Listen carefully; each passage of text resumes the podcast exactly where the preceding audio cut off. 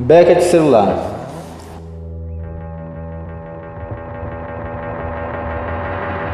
Vida Guerra atirou o recém-nascido do quarto andar e antes que aquele boneco do Farnese chegasse ao chão, ele explodiu e de dentro do recém-nascido saíram vários celulares com MP3, MP20 e câmeras digitais holográficas.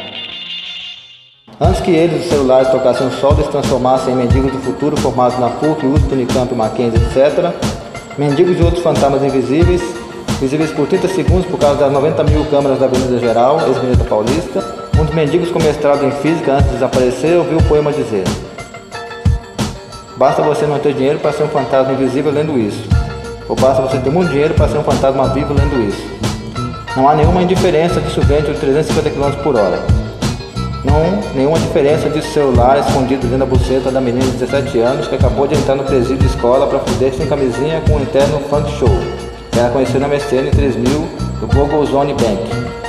Ela vai ficar grávida, ele vai desligar o celular. O ex-presidente vai mandar desligar os aparelhos. A presidente vai aparecer na TV digital de 11 milhões de canais. O mendigo que estava lendo Voltaire vai encontrar outro recém-nascido no lixo. O ex-mendigo, agora pseudo-terrorista simbólico, vai escrever no muro do presídio escola. Não no Brasil. O não nunca no Brasil. Sim, jamais no Brasil. O Brasil no nunca, sempre para o nunca. Amém.